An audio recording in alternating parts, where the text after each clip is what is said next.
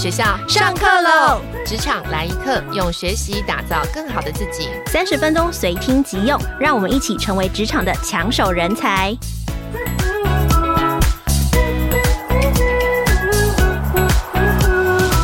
Hello，听众朋友，大家好，我是经理人月刊的资深主编邵贝萱，我是贝萱，欢迎收听职场来一课的单元。这个单元每个月会跟听众朋友介绍新商业学校跟经理人月刊合作开了哪些课。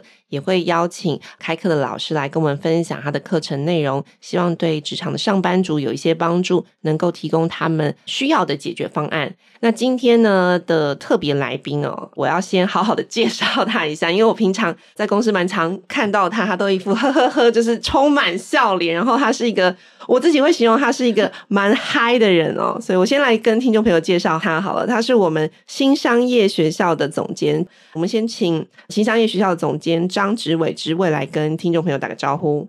Hello，大家好，我是新商业学校的植伟，很高兴可以跟贝萱 在线上聊天。现在声音听起来很有气质，等一下希望聊嗨了就会见到。我一直以为我的形象是很有气质的，现在是呵呵呵，就有点人来疯的样子。但是你现在听声音是一个蛮有气质的美女哦，我就是。好，我们今天要跟大家聊的这个主题哦，就是我们今年一整年其实新商业学校开了蛮多的课啊、哦。对、嗯，那我其实一直有一个疑惑，那也其实趁着这一集来盘点我们过去开了哪些课，以及未来明年哦到底还会有哪些课跟大家分享。那我最常见到一课就是，我每次看着我们新商业学校，就每场课常常有时候说，哎，这堂课又爆满，这堂课呃蛮多人来报名的，然后老师多好多好，我就想说，哎，我们都好不容易不用。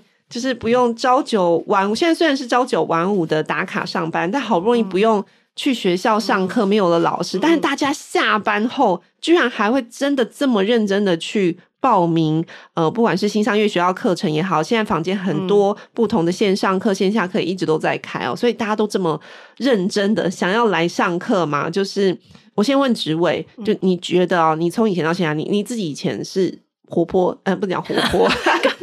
上进的好学生嘛，你以前是你自己扪心自问，你现在是一个开课单位的老大，但是你以前是就是在上课的时候是好学生吗？我觉得我应该不是标准的，就是好学生。哈，对，但是我会等一下先说会翘课吗？哇！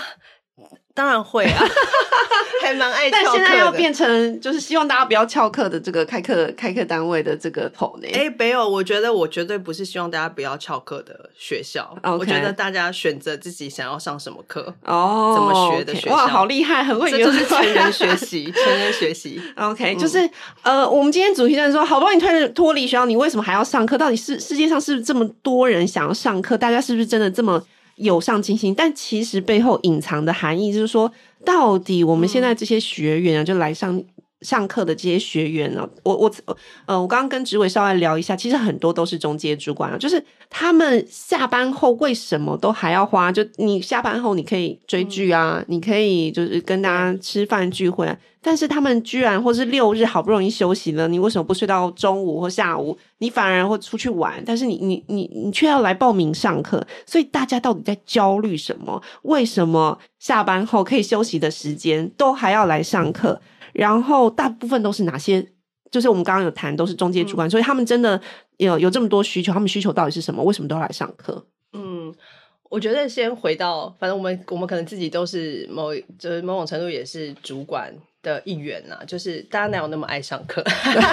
我觉得上课其实是一个解法，嗯、那他要解决的问题是什么？当然是我碰到了一些就是障碍或者是挚爱难行的地方。那以中间主管或者是主管们来说，他当然是需要为公司带来绩效。那这几年其实一个很大的改变就是。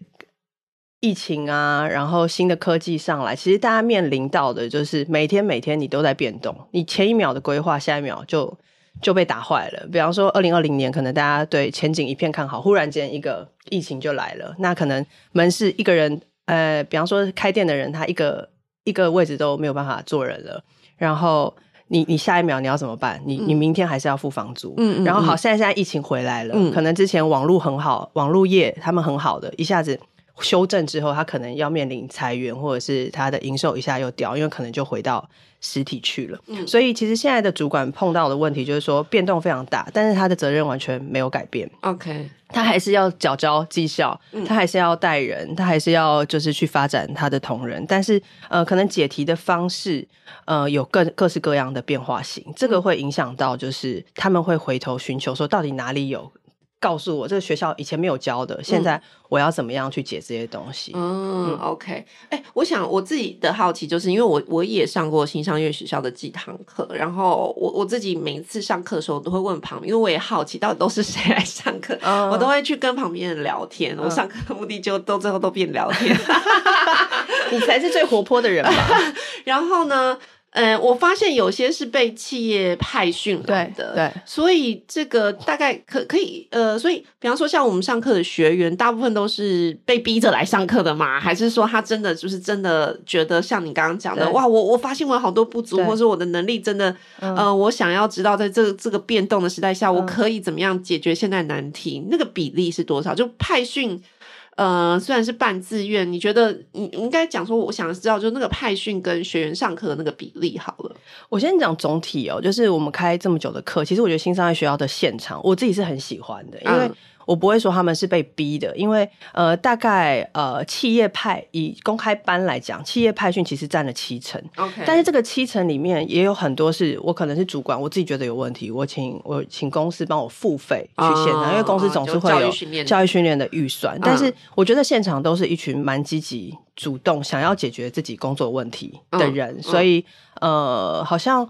不会是那种心不甘情不愿的，因为其实公司如果会愿意让花钱让某一个员工去公开班去做训练的话，其实也代表这其实是某一个潜在人才，或者他是重要的干部，是、嗯，所以才会愿意让他在呃上班的时间可以出来派训。然后这个我觉得回头也是刚刚被训有讲，是不是假日啊还要怎么样学怎么样学？其实新商业学校的课程都是开在周间的哦。Okay. 其实我觉得假日如果真的可以的话，大家就是要学，就是去学插花，好不好？或者是去陪小孩玩什么的，嗯嗯嗯、我其实觉得，呃，工作跟学习是同步并行的。然后，任何的学习，职场的学习啦，嗯、其实就是为了解题而已。我觉得还蛮目标导向的。哦、嗯、OK，好，那呃，讲到学员的学员的这个状况啊，我其实也蛮好奇，我们大概去年开了多少课啊？就是我想知道，比方说，我们有个排行榜好了，嗯、最受欢迎排行榜 Top Three 会是什么？到底大家最困扰、最想要解题的那些可对应的课程内容会是哪些？这问题很好，呃，我觉得有两个方向，一个是我们超级常青的议题，嗯、就是这么多年来永永远远就是我怎么开班怎么爆满的题目，就是带人类的课程，嗯 oh. 然后还有谈判沟通类的课程.一个其实就是你内部，就是你怎么统御别人，或是你怎么。就是呃，影响别人去跟你一起工作。嗯、另外一个就是你怎么影响外部的合作伙伴去跟你一起工作。嗯、这个我们比方说呃，带人的技术系列课程，嗯、我们谈怎么去做教练，怎么、嗯、呃，怎么去建设性的批评。是呃，这个是我们。每到到现在还是每一场两百人就是爆满完班的。另、嗯嗯嗯、另外一个，其实像我们跟刘碧荣老师非常长期开的谈判课，嗯、这个也是每堂课就是两三百人，两三百人都会完售，嗯、就是这个是长期而言大家永远都不会变的需求。嗯，那另外一块，我觉得是这几年也越来越明显的，就是科技新的科技或是新的趋势。嗯，举例比方说，ChatGPT 起来了，嗯，然后数位化起来了，嗯，然后 ESG 永续变成一个很新的呃，我们必须要做的事情跟目标，嗯，那他回头怎么影响到我们工作的日常？然后我要怎么样改变我的 mindset，或者是改变我的工作方法，甚至改变我做生意的模式？这个其实也是现在蛮大众，大家会希望透过我们新上来学校的呃推荐，或是平台上面的课程，可以帮助他更快速的去驾驭这些新的常态。嗯哎，但接下来我我想要问的是，比方说你刚刚说带人的技术啊、谈判啊，其实都是蛮常青的课。那趋势的课，我想应该就是跟着每年的趋势，像最近呃在谈永续、在谈 ESG、在谈 ChatGPT，可能会有一些新的课。嗯、但是如果每年都开，就是老师也基本上是差不多的。嗯、然后，但嗯，大的题目就比方说带人技术谈判，每年都开，它。每年都看他教材 会是一样的吗？就是它的内容会重复还是每次老师都要重新再再想新的东西？其实我觉得我们有八成七八成，我觉得核心职能其实长期是不变的啦。我觉得学东西真的，我们常加 temp。我觉得我们有个精神，就是我们都不是好学生。Okay. 如果我可以有一个带着走的核心的解题的方式，或者是 mindset，其实那个我觉得是。不要常常变，我觉得老师也是啊。嗯、就是我曾经有呃，我们一个很常合作的开课的 Mandy 老师，其实他就有讲，他说如果我教的方法我每年都要重新改一次的话，嗯、那我我到底教了他们什么？嗯、那其实比较像是资讯类的东西。嗯、那核心知识其实是相对于比较不变的。嗯嗯。嗯所以，比方说我们那些长新的课程的核心知识、嗯、核心的解题实务，这些其实我觉得大家可以放心，就是它是你可以带着走，长期可以装备自己的。嗯，但是另外一个方面就是，我们也会去追踪说，当年大家到底碰到的最痛的情境是什么？嗯，举例说，现在缺工是一个，嗯、缺工是一个大家普遍的痛苦，嗯、然后或者是呃呃，就是远距，嗯、呃，那叫什么混合办公，办公这个也是一个可能大家管理上面的障碍。嗯、这种非常情境式的东西，我们其实每年就会去跟这些老师去讨论。哦，那我们怎么样去？应用题、应用解题这个东西，老师就会给一些方法。哦、所以，即便是比方说在带人或在谈判、在沟通下，它的核心概念可能是很像的，但是只是它的情境可能会换，句说话的方式可能会换。就我刚刚刚刚诶，志伟刚刚讲的，就是比方说你现在可能带的很多都是新人，当你要带新人的时候，嗯、你要怎么跟他讲？那现在带的新人可能。跟二十年前带新人的方法又不太，方法可能还是一样，嗯、但是说话的方式可能又不太一样了，所以那个举例跟情境的设计上会有略有不同。没错，没错。哦，那我我也想知道，就因为我刚刚有讲的，有些是企业派训，有些是老板觉得。你很重要，就老板觉得说，备选，我觉得你应该要去上一下带人的技术，你太不会带人了。然后跟我自己觉得，呃，我好想要学带人技术。就大家在报名，就是个人的报名跟企业的报名，就是企业派训，他有什么选择？你自己从呃报名的学员来上面看你，他有什么差别吗？就是有没有说企业派训特别会偏 特别偏好哪一种课，或者说我我个人是一个有上进心的人，会特别偏好哪一种课？嗯嗯嗯。我我觉得我们还是都是在谈职场的工作能力，嗯，所以其实主题上面不外乎就是怎么解决问题，怎么影响别人是这两件事情。可是呃，企业派训跟个人的确有有就是选择课程上面的差异。企业派训其实就是它通常都是有个很痛很痛的点，嗯，拜托你现在立刻，嗯，马上解决这个很痛的点。嗯，比方说以一个主管来讲，他可能刚升主管，他第一个问题就是我到底怎么样请。就是隔壁本来的同事，对对，请得动别人。因，因为平常我们都是平辈，突然你被升迁了，我要叫别人做，哎、欸，很困难呢。对对，或者是你中阶主管要往高阶的时候，嗯、第一个就是我要怎么样有策略思考的能力，我怎么样去想新的，哦、就是新的生意模式，格局打开。对对对，我要怎么解这些？就是平时之前在下面只会抱怨。上来之后发现哦，Oh my God！原来、哦、原来老板这样想是有道理的。对对对对对，其实你换一个位置的时候，你换一个脑袋，你就会有一个新的痛要解。那我觉得企业派训比较会针对某一个痛，你现在不过去，你立刻没有办法创造下一秒的绩效，嗯、去做就是课程的选择跟学习。是，那个人的话就会比较是呃，比较是。你的核心职能，然后就算是你下一秒你会换一换下一个工作，嗯、或者是你会在产业间跳来跳去，或者你就算你在公司内，你可能会呃有不同职务，嗯、或者是不同直接的调整，但是你都可以就是长期带着走的，嗯，核心能力，嗯、这就是个人在选题的时候，我觉得他会更长期、长期思维一点点。哦、嗯、OK，所以开课的选课可能假假设一堂课好，我们带人的技术来说，或者说谈判来说。嗯、呃，企业派训跟我自己是一个很有上进心的人，嗯、我都可能都会选到同样的课，只是他选课的理由不太一样，所以不会说有哪些特别的偏好，就是还是每一堂课解决都会固定解决到痛点，只是只是那个那个那个那个配比其实是差不多的，是吗？我觉得以我们开课，它绝对都是解解痛点。其实我觉得，呃，商业学习或是职场学习，大家绝对都是。解痛点为主的.就是我在职场上面打怪，oh. 我缺了什么武器，我去我去找那个武器。嗯嗯。然后面向上，可能我们在做课程设计的时候就会不太一样，因为他购买的角度不一样，所以我们在做课程设计跟痛点的选择的时候，就会根据他是个人。嗯，学习还是他是企业，嗯，在在派训的时候去做不同的调整。哎、欸，刚刚讲这个课程设计跟这个开课的思考，嗯、我我也很好奇你。你比方说，像我们每年都会，我相信那个课程一个一堂课的准备，绝对不是上个月或是前两个月才要决定，说我下个月马上要开什么样类型的课。对。但是我想要确认，就是比方说你，你你要怎么评判说现在这堂课？在市场上是有卖相，我想现在接近年底也已已经开始在预排明年可能新商业学校要开哪些课。嗯、那今年要开的课其实也是去年底大概就已经在盘算，我可能要拍哪些。嗯、你你怎么判断一堂课到底卖相好不好？我推这堂课会不会有人要买？会不会有人要上？或者说这个堂课的确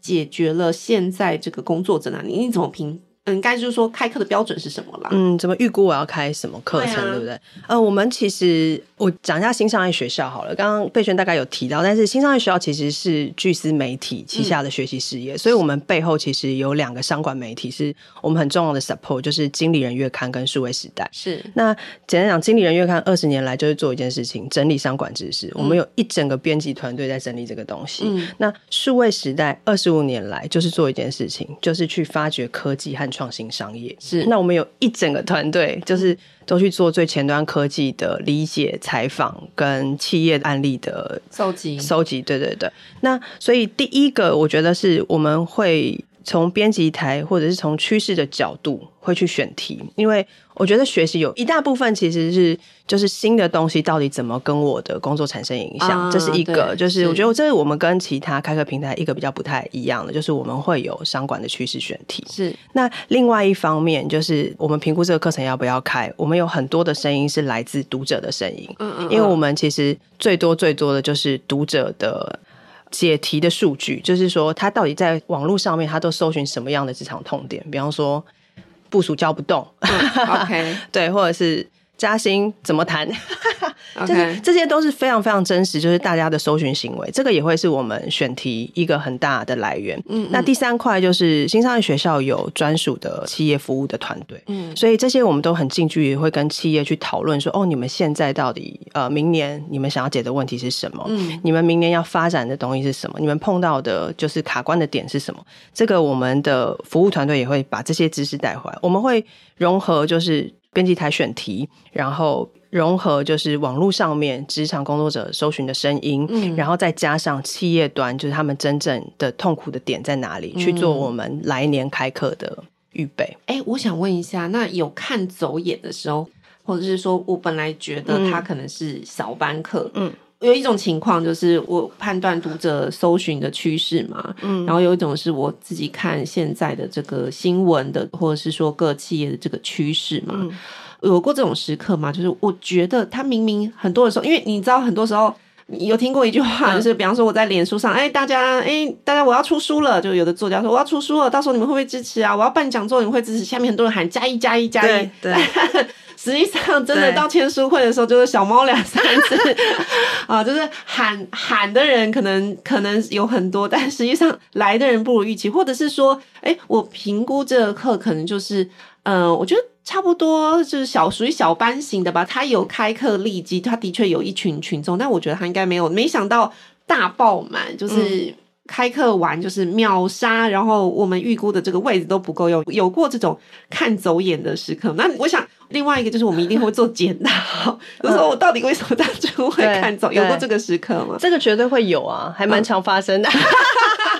被老板骂吗？我们老板骂的时候，我们都会有自己的一套解释方式。我觉得都会有诶，可是这我们好像还蛮健康看待的，因为就像你说，就是我觉得我新商业学校的团队好像比较不会一定要以就是他卖不卖。当然，我觉得就是绩效课程的绩效，这个绝对是评估我们就是 这个团队工作指标一个很重要。是，但是我觉得这个背后另外一件事情是我们要一直。长期去经营新商业学校的时候，有些题目，即便他人数不多，或者是他这个时间办它的人数不是我们预想的这么多，我们可能还是一定要办。嗯，就比方说 AI 现在影响，嗯，它可能影响下一步，甚至我们其实也有 Web 三，OK，这种其实它在很前端的时候，都是一小群人开始开始研究的，OK，然后啊，我们就叫做新商业学校，我们如果不去硬要办这个东西，我不去探索这个东西，甚至是从一个小群的一小群的。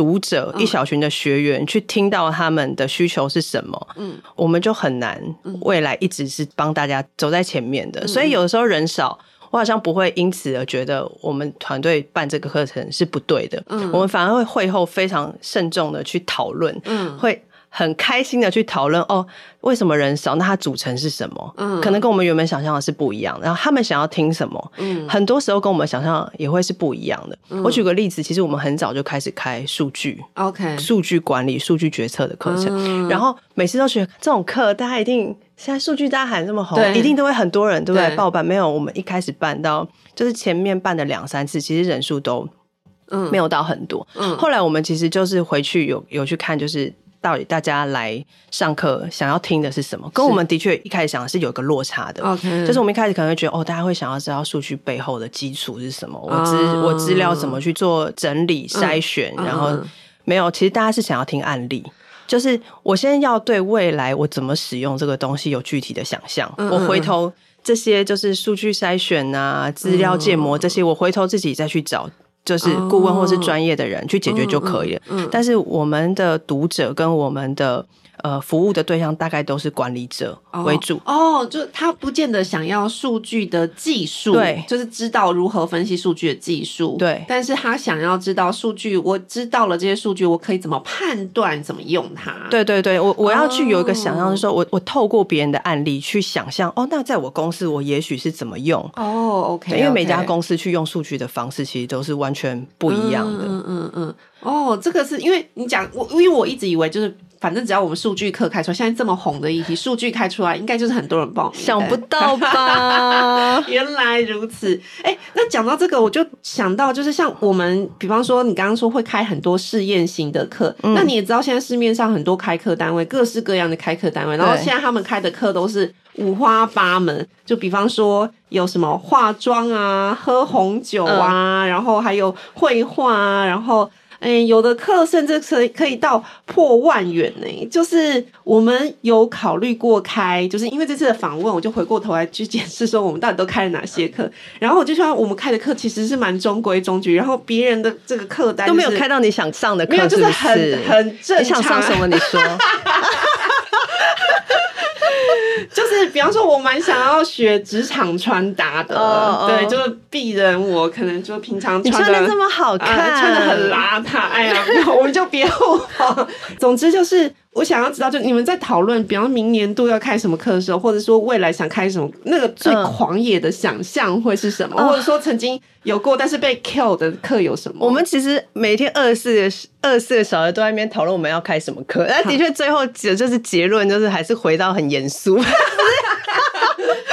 因为我要回，回到我想我想听，搞不好现在如果就听到听众底下也是很加油，我明年就来许愿开这种。我们其实本来我们超想要开一个新商业学校的子品牌，像是什么？叫做新深夜学校，就是很多充满了就是夜晚夜晚谈的东西，类类似，比方说去哪个，就比方说新商业学校如果是开说你怎么透过沟通影响别人，新商业学校应该就是你怎么透过肢体。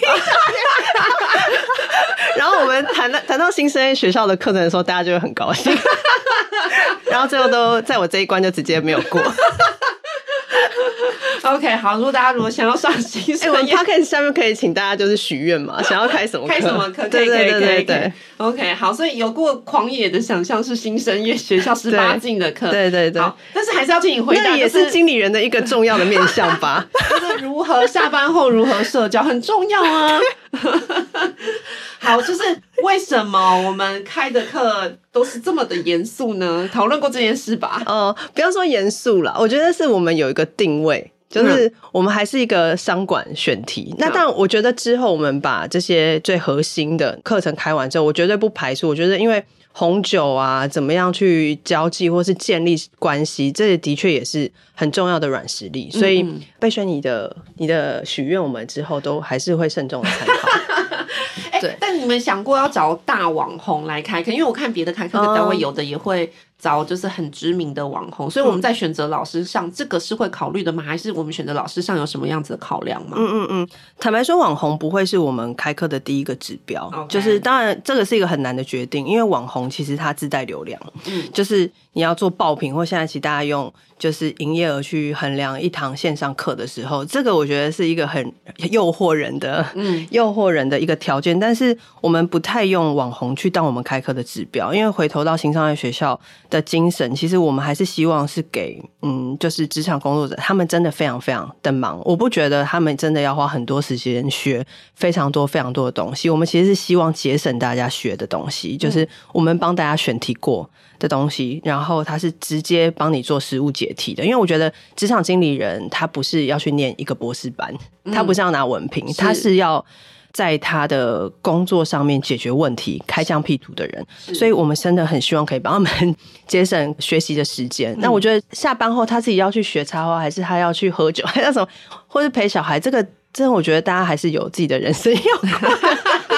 所以我们的 day one 就是坏学生，就是我们觉得就是我解题导向，回头我到底要给他上什么课。所以我们在选择老师的时候，我们会选择的是实务经验非常强的老师。有些是名人，但有些他的确就真的不是名人。但是呃，很多很厉害的工作者，因为贝选你自己也是记者，所以你一定也知道，就是我们采访的时候会发现那种隐形冠军里面，或者是呃一家公司里面的某一个创新部门的主管或者是什么，他们其实是很厉害，但是。他们是很低调，OK，很低调的，因为他平常就是每天都是就是在解自己工作上面的问题，嗯嗯嗯，所以我们在选老师的时候，比较会是从实务导向，他到底是不是真的有实战经验，嗯，然后可以把他的实战经验呃白话，或是变成方法论，嗯，或是思维上面真的可以影响这些工作者的。嗯，那所以比方说像这些低调又厉害的老师，嗯，我们去年大概有有请到哪些可以？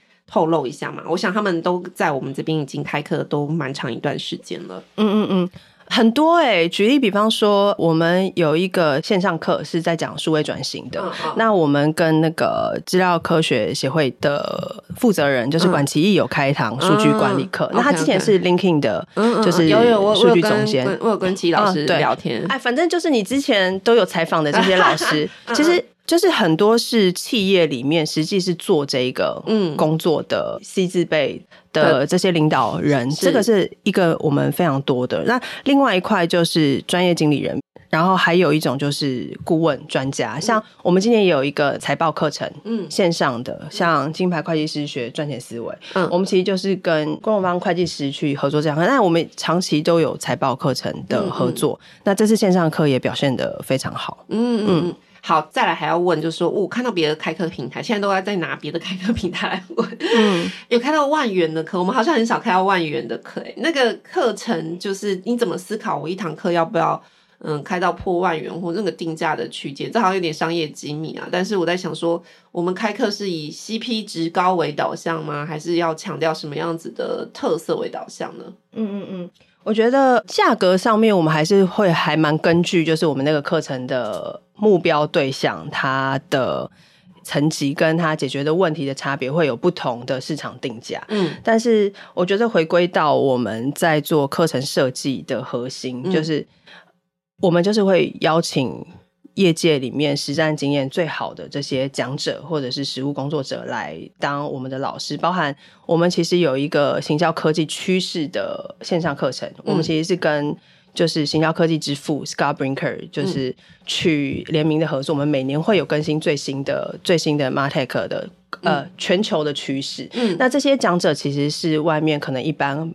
不是媒体背景很难请到的老师，嗯嗯，嗯，那我们就会去跟他合作。那这个东西你平常根本不可能上到他的课，但是我觉得以线上的形式，我们都是以 CP 值很高的方式，因为就是他可以大众，然后他透过我们的倡议，这些老师跟这些呃很重要的专家，他们也很愿意透过我们这样子的平台去做他的知识或者是他的实务经验的分享。那最后再问一个，就是、嗯、你觉得啊，一堂课能够开得起来，或是卖得起来，嗯，诶、欸，名称重要吗？你们你们在思考这 brainstorming 的时候，这个那可重要了。比方说。像刚刚数据，平平都是数据啊！我怎么样？我怎么样让大家觉得这个数据就是我想要？就是让他，比方说像刚刚郭快的课，就是我觉得我因为我听到非常关键两个字，就是赚钱。嗯，我觉得这个课我就是，即使我不是会计师背景，我可能平常也不需要用会计师，但是我听到赚钱两个字，我就会有点心动。嗯嗯嗯，我们讨论课标都会讨论超级久的。所以，比方说，brainstorming，它其实一堂课会一小时、两小时这种吗？啊，绝对超过。而且，我们可能一开始开课的时候会有一个想法，然后跟老师讨论完会有一个想法，嗯，做出课程之后会有一个想法。哎、嗯欸，这个前面我们可能还会做很多读者的访谈，或者是需求者的访谈，我们又会有新的想法。嗯、但是，基本上我觉得回归到痛点，就是，OK，我觉得课标虽然说它好像就只是一行字或者是什么，但是它其实是。萃取了我们对于整堂课的灵魂，跟它最核心的痛到底是什么？最后就是最后选择出来的那个 wording，有没有哪一个 moment 你觉得，哎呀，我这个标题事后可能但现在现在想想都是马后炮，就是事后。嗯回想起来，哎呀，这个字早知道，我换别的时候到底在为什么要选这个，对不对？因为应该说，我们编辑每个月也会开那个封面大标会议，就是虽然内容可能架构都是在谈论某种商业知识，可是。有时候就会想说，那个字眼对读者的吸引力到底在哪里？然后是不是很重要？有时候就觉得天哪，我下这个大标，或是我封面有这个字，一定会大卖。但实际上可能就嗯还好，市场反应不是，就是有过这哎，早知道我就我就换另外一个。我觉得这个好像早知道还好，原因是因为现在其实数位时代上面，我现线上的产品是这样，就是我们其实一开始也许课标我们也会有 A/B test。对，就是因为其实课程就是这样，你从不同的面向去让大家意识到这个课程叫做什么。有时候你一样是一个财报课，你瞄准高阶的需求，或者是你瞄准。就是中介需求，或是一般工作者的需求，你就会有三种不同的策略去定标。嗯、那其实我们课程呃设计的时候，就会把这些全部都考量进去。OK，然后有的时候数据会告诉你答案，我们就会收敛，就是真正式上线的时候，就会是最适合的那个标题。嗯、OK，好，嗯、去年开了这么多课，然后以及新商业学校开了这么多课。呃，哪位老师最受欢迎？就有有没有老师已经有 fan 了？只要他很伤感情哎，什么什么不比较不比较？那有没有老师？有没有老师已经有就是 fan？只要只要这个老师一开课，你就会看到这个学员的名字就在你们的开课名单上，就是以这种粉的心情、粉丝的心情来朝圣这样。有有有，我在想说，哎、欸，是上次没听懂吗？怎么样？不要来开玩笑，开玩笑。嗯嗯嗯有哎、欸，就是像比方说我们长期合作的那些名师类的，嗯，就是像刘碧荣老师啊，嗯、然后电脑学有个 Mandy 老师，哎、嗯欸，我上过 Mandy 老师 Mandy 老师的课。嗯、我跟你说，大家如果你是餐饮业的，你一定要去呃上过上他的线下课，因为我我上次我们也采访 Mandy 老师嘛，对，我跟你说我们在麦克风前面聊的，跟他私底下跟我讲的。真的就是只有经，就是在像这在麦克风前面，他还收敛了很多。私底下他跟我聊的，你就看到听到很多餐饮业现场跟服务业现场的很多这样讲八卦嘛，反正就是一些不为人知的一些服务现场的这个案例。对，你就会觉得天哪，怎么这么扯？然后他形容的又很生动，所以我跟你说，如果你是在服务业或餐饮业做，你一定要去听 Mandy 老师的课。如果你不是，你只是想说我想要多学一点知识，Mandy 老师课。就是因为我也采访过他，所以我就觉得他真的是一个很精彩、很会说的人。对对对，我觉得 Mandy 老师就是一个现场感染力超好，但他本人又是一个很贴心，然后就是很可爱的人。所以其实谢谢贝轩推荐，就是我们超级店长学每年也是开课也是爆满的。满就是哎、欸，我觉得这些老师真的是带给呃他的学生或者是这些服务业很大很大的影响。有时候我觉得，我觉得新商业学校课这样，你有时候不一定要。真的这么去核对说那个课程一条一条是不是跟自己这么样的契合？嗯、就是我觉得你就是真的勇敢的，就是比方说一年半年，你就是找一个课去上。嗯、原因是我觉得实体课程它真的是你可以让自己去受到老师的一个激励，或者是某一句话，它也许就影响你接下来一年你往前进的动力。嗯，哇，好正面哦！因为我们自己其实都很常很喜欢去现场的课程，嗯，因为现场就是一种那叫什么疗伤大会啊？不是没有 开玩笑。我觉得现场是一个，就是大家会学习，然后也会分享，就是自己碰到的问题，发现哦，自己真的不孤单的。因为我觉得在工作的现场啊，你常常会觉得哦，好好衰哦，为什么又是我啊？好衰哦，为什么又碰到这个东西？事情好多，没有，实际上每个人都会这样啊。就你在台上听老师讲，你会觉得对，老师讲到我痛点，就其实隔壁的人也是遇到同样的。对对对对对，我觉得有的时候你的那个心态跟你看待你的工作困难的角度变了的时候。其他事情其实反而是好解决的。嗯、那课程现场老师又的确会根据你的这些、嗯、呃这些痛苦，给你一些不同的思考的角度。嗯哼，我觉得这都还蛮可以跳脱自己原本的那个状态的。哎、欸，有遇过那种很刁钻的老师或者是学员吗？就是这些这些这些，就比方说老师有什么特别、欸、特殊要求吗？呃，老师的特殊要求，当然会有啊。嗯、就是我觉得老师的个性也是百百种，可是。我觉得这个其实我们蛮喜欢老师对我们有要求的，嗯、或者是老师会有很多就是无微不微、无微不微都跟我们讲，我们比较喜欢这样子的老师。反而是有些老师可能说哦好哦好哦，或是有些讲者就是前面都好，然后现场就是就是各种惊吓 这种的。我我觉得我们反而比较害怕，因为我觉得回归到，因为你刚刚有讲说就是有没有学员会有刁钻，我觉得这个都是立场啦，因为。我们一堂课一两百个人，什么样的事情都有可能发生。嗯、就是一个便当，有人觉得好吃，有人觉得不好吃。对啊，学员最在意什么？便当好不好吃吗？座位舒不舒服吗？老师长得好不好看吗？是这种吗？欸、每个都有人，每个人老师好不好看，应该只有我在意吧。没有啦，嗯嗯，就是冷气冷不冷啊？嗯、就是这个人坐在冷气下面说：“哎、欸，很冷呢、欸，可不可以调低一点？”然后隔壁人调完以后，隔壁人说：“哎、欸，很热哎、欸。”想说也是很尴尬哦。OK，没有，可是我觉得这个，我觉得还蛮感谢，就是我们的团队的，因为我觉得我们团队其实就是搭舞台的人，嗯、就是呃，以一个现场来讲，我们让这些贵宾们进场之后，他要怎么报道，他要怎么饮食，然后他坐的舒不舒服。但然后最核心就是他的上课时间到底可不可以从老师的课程里面学习到东西，嗯，然后他的心情是愉悦的，嗯，就是我觉得这个是我们在办成人学习的时候，我们在搭舞台各方各面的面向都要注意的。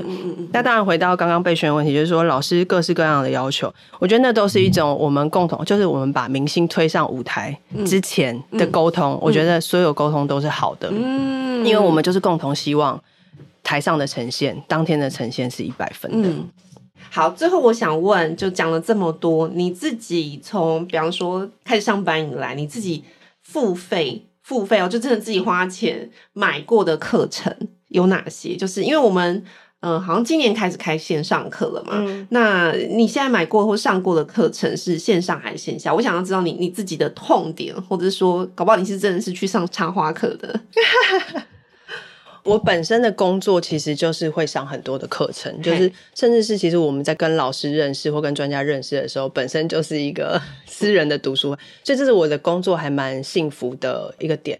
那我最近有买过的课程，我觉得就会是今年年初 ChatGPT、嗯、就是开始很强力的影响到大家的工作面向的时候，甚至是更早像去年年底到今年年初的时候，我觉得我还蛮。积极的去外面上非常多，就是专家或者是一些论坛，嗯，呃，各式各样的大概都会去听，嗯，然后原因是因为就是我们如果要带给我们的学员第一手的知识，嗯的话，我我们自己就得要先去浸在这个里面，然后去理清那个。我记得年初的时候，大家其实是有一段时间，大家其实蛮焦虑的，嗯，然后那时候，呃，你们下的标题不都是，呃，这个？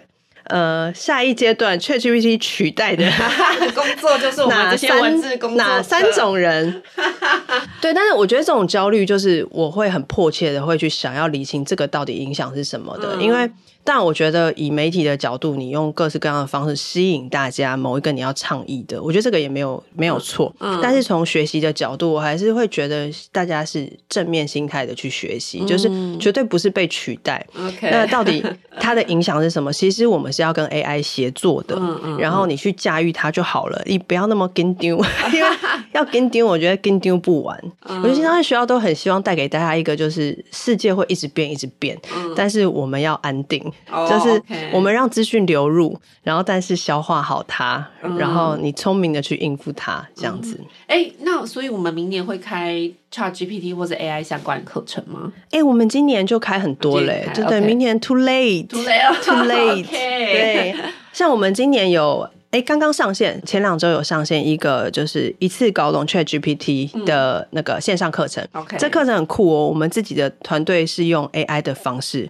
跟人脑协力的去做出了一个还蛮创新的产品，那它其实就是去把我们呃媒体整理的这些就是 ChatGPT 工作的知识跟技巧，嗯，整理成一个 AI 的课程，嗯嗯，所以现在已经上线了，对对对。好，所以如果听众朋友有兴趣的话，可以点开我们本集资讯栏下方的新商业学校的这个网站连接，就会有这个 ChatGPT 的相关课程。嗯，好，我必须要分享一下，因为今年是我们首度开这个线上课，我自己觉得我不晓得。的职位的感受是什么？我觉得线上课跟线下课还是有差别，因为我自己近期付费过最贵的课程哦，就是一堂线上课，嗯、因为那个时候也是、嗯、呃疫情过后没多久吧，嗯、然后我就是非常想要，就希望让我的声音、表情啊，或是主持表达可以更进一步，所以我就报名了一堂线上课，然后这个课程价格就是破万。但是呢，因为由于它是线上课，所以我非常的没有毅力，大概听了三堂，我就半途而废。因为我就觉得说线上课，反正我买了账号在那边，我随时想要回去听都在那里。但因为线上课那个上课时间就在那边，所以我就在想说，线上课是不是？所以你们比方说看线上课到底好不好的这个标准，除了冲动购物的这个买的这个 moment 会包含着什么玩听率什么？嗯嗯。哎、嗯欸，其实我觉得你真的不要那边拍谁，就是你这个没有看完，这个其实是非常非常普遍跟正常的。是我真的觉得。我觉得成人学习自己知道自己要什么就好。就是如果这个东西你现在没办法消化，或你现在心情没有办法吸收，没关系好吗？就是反正已经先掏钱了，对。然后以我们自己线上课，我们看后台的数据，是真的。我觉得每个人的学习方式是非常非常不一样的。嗯、有些人可能就是喜欢问问题去学，有些人就是喜欢上线上课学，有些人其实是喜欢实体课学，这完全没有对错。然后我们自己看线上课的数据啊，还是会有。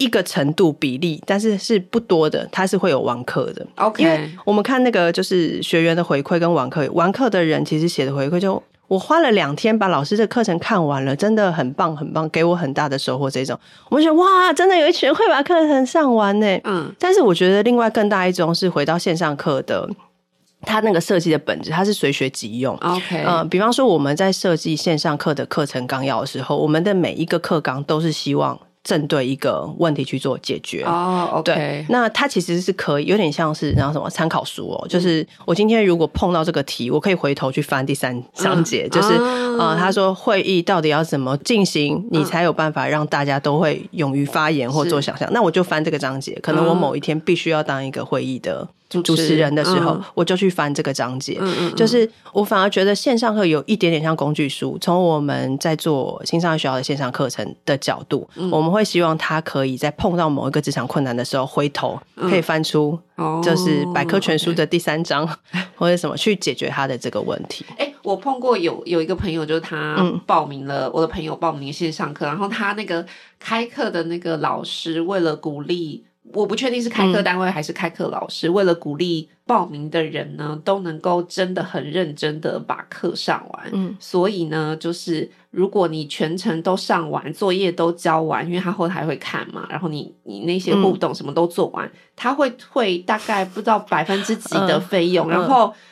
欸、那个退费的金额是蛮大的，但是我有一个朋友，他就真的，因为那个课程很硬，然后时间拉的很长，嗯、然后我那个朋友是真的全程上完，就是为了要拼拿到那个退费，然后就觉得，那如果是你，你会拼吗？如果是你，你会拼吗？